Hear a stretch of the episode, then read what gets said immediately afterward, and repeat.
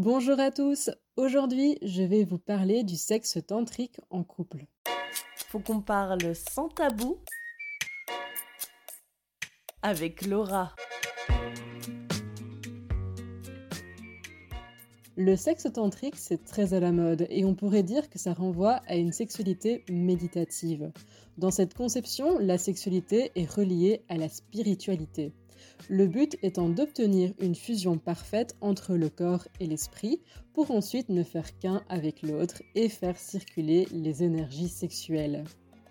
Pratiquer le sexe tantrique en couple permet donc de se reconnecter à sa sexualité. En pratique, pour que cela fonctionne, les cinq sens doivent être sollicités. C'est donc une bonne idée d'avoir recours à des bougies parfumées et à une musique relaxante. Ensuite, il faut rester à l'écoute de son corps et de celui de son ou de sa partenaire. Synchroniser les respirations, se regarder droit dans les yeux et surtout lâcher prise.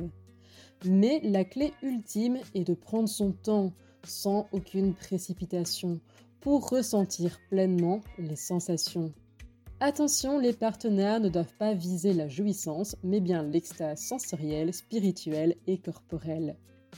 Vous avez envie de tester? L'un des partenaires s'assied, les jambes croisées, l'autre se place sur lui et l'entoure de ses jambes autour de sa taille pendant au moins 10 minutes.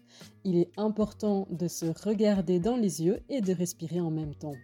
Quels sont les avantages de ce type de pratique?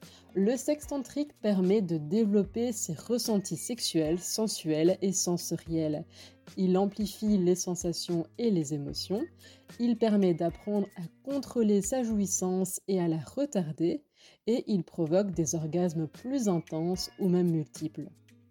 En bref, le sexe tantrique en couple peut donc améliorer votre relation et votre plaisir sexuel. Il permet de créer une intimité profonde par la synchronisation des respirations et le contact visuel. Bon bah sur ce, je te laisse, je te retrouve la semaine prochaine pour une nouvelle chronique sexo. À bientôt Retrouvez Laura sans tabou tous les mardis à 8h30 dans Takeoff et sur notre site internet rubrique Les Chroniques de Louise.